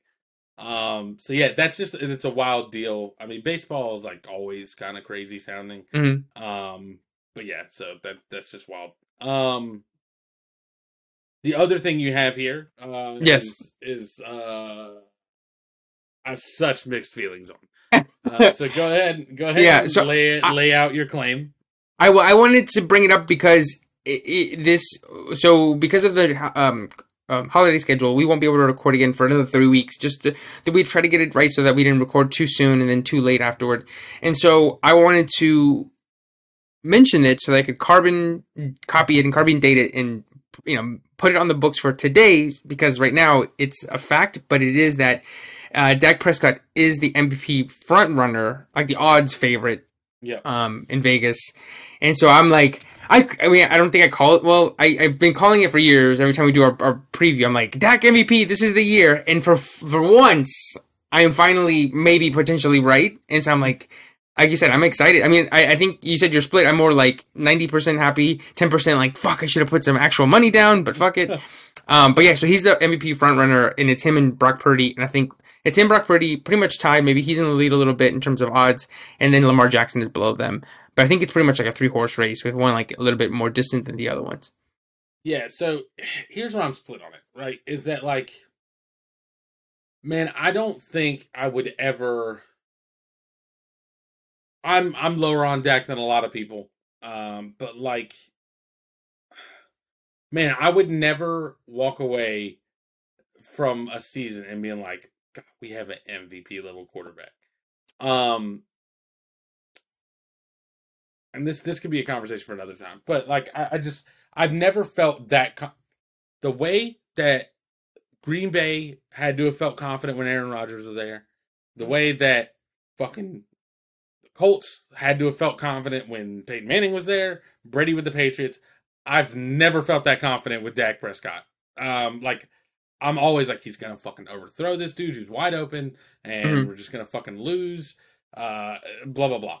And then, but the, the reason I'm split is because the two best cases I've heard for his MVP are like really straightforward and really solid, which is that one, we just all need to agree that an MVP will always be a quarterback. It is a quarterback award and it will never be Right. anything else. Yeah. Which I hate. Like, because personally, I think the answer is.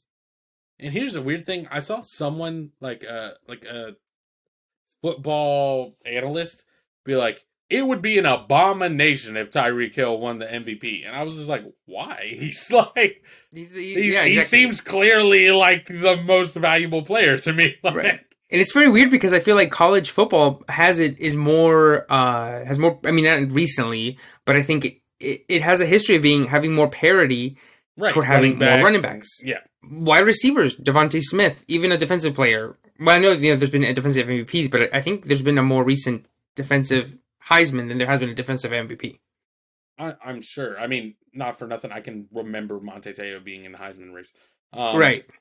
Oh yeah, you're right. Sue in 2010, you know, he was one of the invited Oh, yeah. people. Yep. So so that has more parity. Like so, all right. Your your number one argument is that no matter what, the MVP is a quarterback award, and I think that's dumb, but it's a solid case because it's all it's ever fucking been.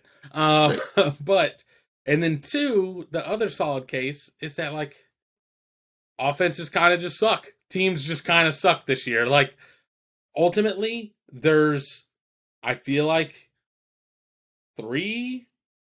There are three, maybe four good teams in the NFL, which is, I think, the 49ers, the Cowboys, and then like some weird variation of like probably the Eagles and the Ravens. I think are the mm-hmm. only teams Yeah. that like anybody would ever have any confidence in. And it's like, yeah, I agree. like, yeah, I guess like a lot. Most of the other teams, like the Bills, are supposed to be good. They're six and six. The Chiefs are always supposed to be good. They are not. Um, they're not like bad, but they look shaky. You know what I mean? They look very Yeah. beatable by anybody. And so it's like all these teams kind of like haven't really worked out. And so it's like, yeah, I mean, I guess like it seems like a lot of teams suck and we don't. So okay, um, like I don't. I don't feel right calling him an MVP quarterback, but then I'm like, I mean, I guess he's the, the most logical case for MVP at this point. Like, I don't, I don't know how to explain it. Um, all right, so here's a here's a question for you, and and because I literally don't know the answer, what your Mhm. answer will be, because you're, I feel like we have the same thoughts on one of the people I'm going to mention, and then wildly Mhm. different thoughts on the other one. Which is to say, if you could, I, I'll phrase it two different ways. We'll get, we'll see if the answer changes. So you get both of their careers at the very beginning, and you can build a team around them. So if you could, in a vacuum, isolate this player from their circumstances and build your team around this player, right? Mhm. Do you take? But this also includes everything about that character in the vacuum or player in that vacuum. Do you take Mhm. Dak Prescott or do you take Tony Romo with with his back injuries? You know they're going to happen.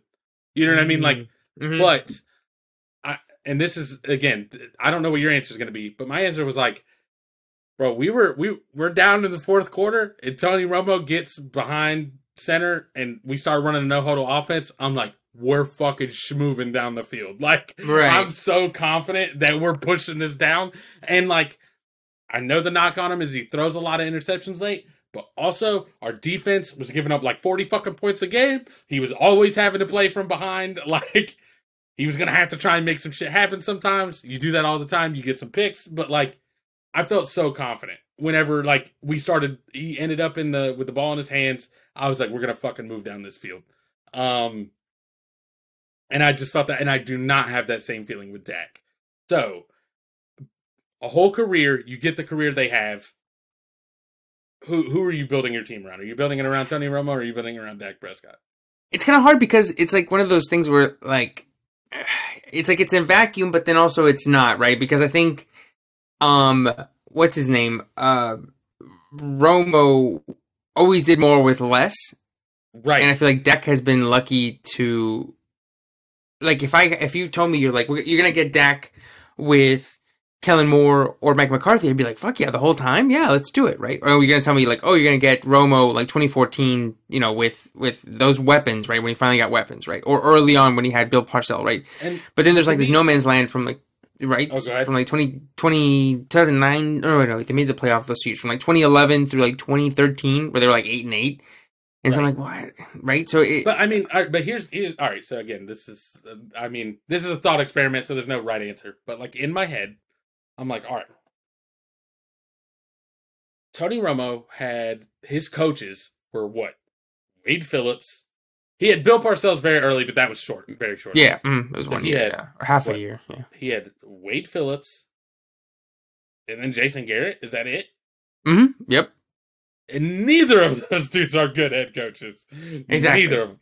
So like Mhm. you had garbage head coaches, and some people think Mike McCarthy's bad, but Mike McCarthy has won a Super Bowl. Uh, did have one of the best offenses in the league in with uh Aaron Rodgers. You know what I mean? And now has has a one Yeah. now.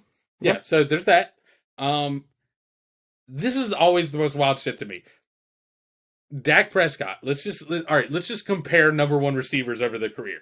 Dak Prescott has had uh probably Dez Bryant for a very short period of time. Was probably gonna maybe like what, 1 2 years? Um, twenty. Uh, just one. 2016, 2017. Yeah, two years. Just, just But yeah, it- 2 years that he was the best, but it was the tail end of Dez. It was Right. Dez was not doing great. But I will say there's a very clear drop off. I feel like Dez immediately started performing worse once it went from Romo to da- Dak. But Right. even still, all right. So you got Dez. If we get both versions of dead, Romo's got the head, the the the upper hand on that. But I mean, after that, you got Amari Cooper, fucking every every number one receiver Romo's had. I feel like left the team, made a shit ton of money, and was out of the league in two years. Like Right. Miles Austin, they were like, this motherfucker's the next fucking wide receiver of the future. Uh huh. Bro, he ended up at the Browns, I think, and was Yeah. gone in two years. Fucking, I think Patrick Crayton got a big deal from somebody. He was Mhm. fucking gone. Uh, Sam Hurd, the Sam bear. Hurd, yeah, fucking gone. Uh, who else do we have? Miles Austin, Creighton, uh, fucking. Terrence Williams. No, I was Terrence gonna say Williams Terrence was- Williams. Terrence Williams was was pretty there. good, but but like it, uh, yeah.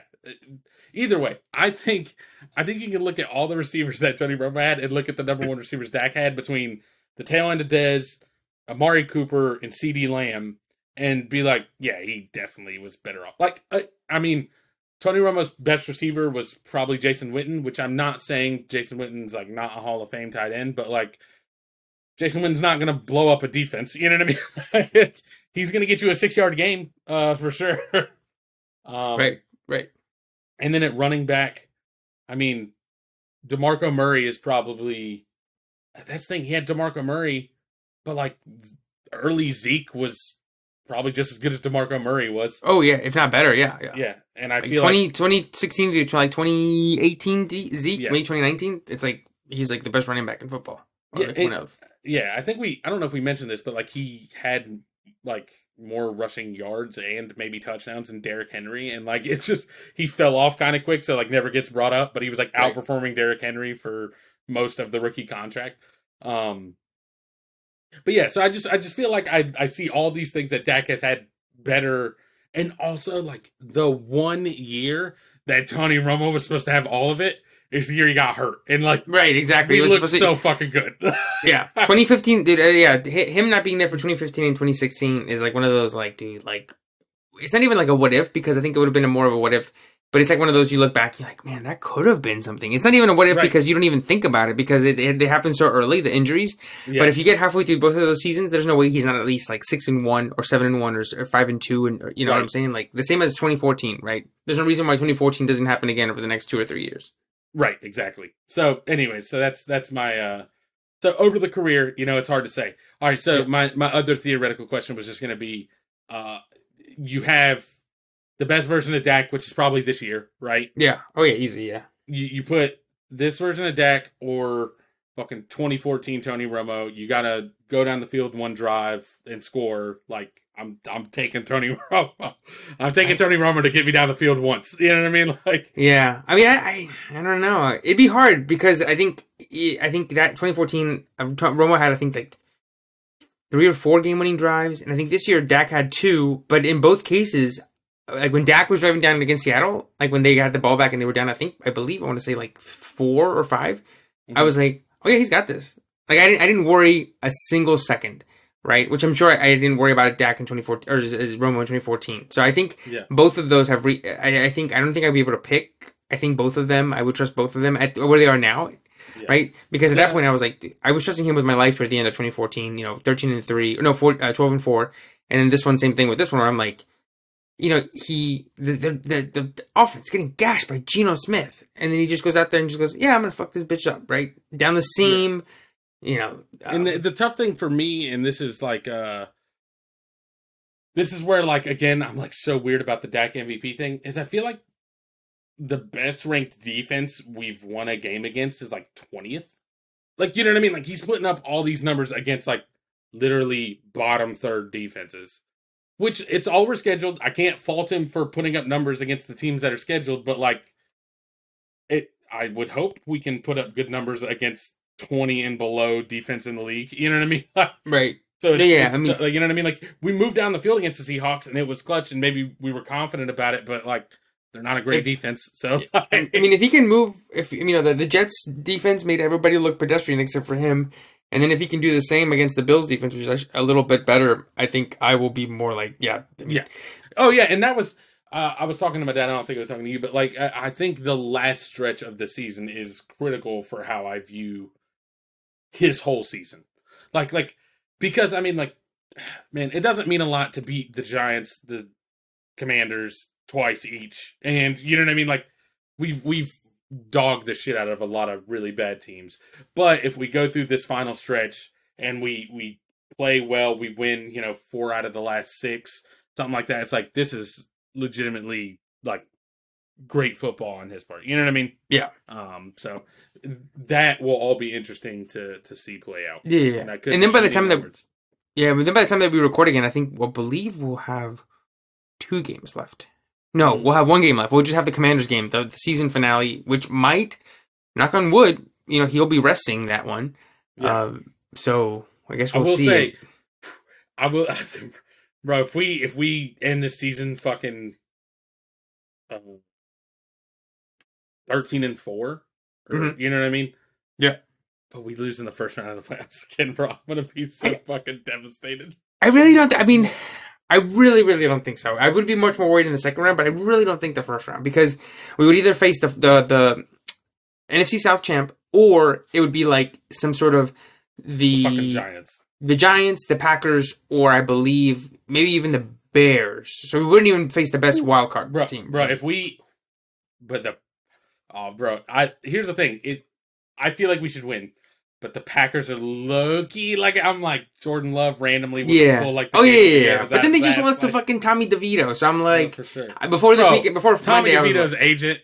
Stop it, bro. what the heck? I saw, I saw, uh, I was listening to Domonique Foxworth podcast, and he was like, Eh. "We can all agree this is a costume, right? Like his agent just showed up in the most fucking Italian agent looking thing ever, and they were like, "No, there's like pictures of him all the time dressing like this," and he was like, "Stop it!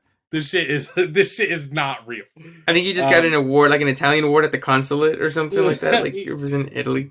Foxworth was like, uh, he was like, I could tell the writer's strike affected the NFL because we just brought it, we just trotted out this absolute stereotype of a fucking human being.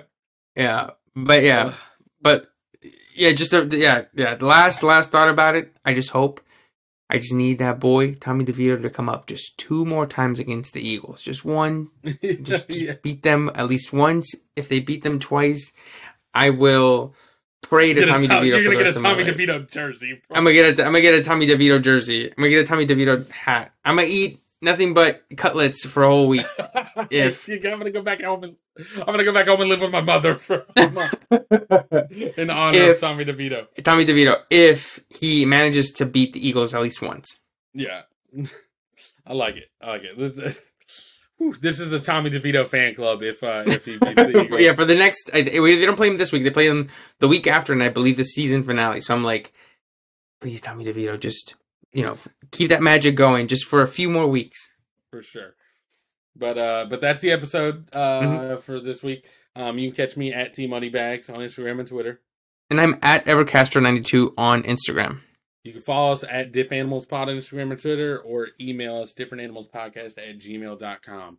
As usual, stay safe, stay entertained, and we'll catch you guys in three weeks. Yep. Later. Peace.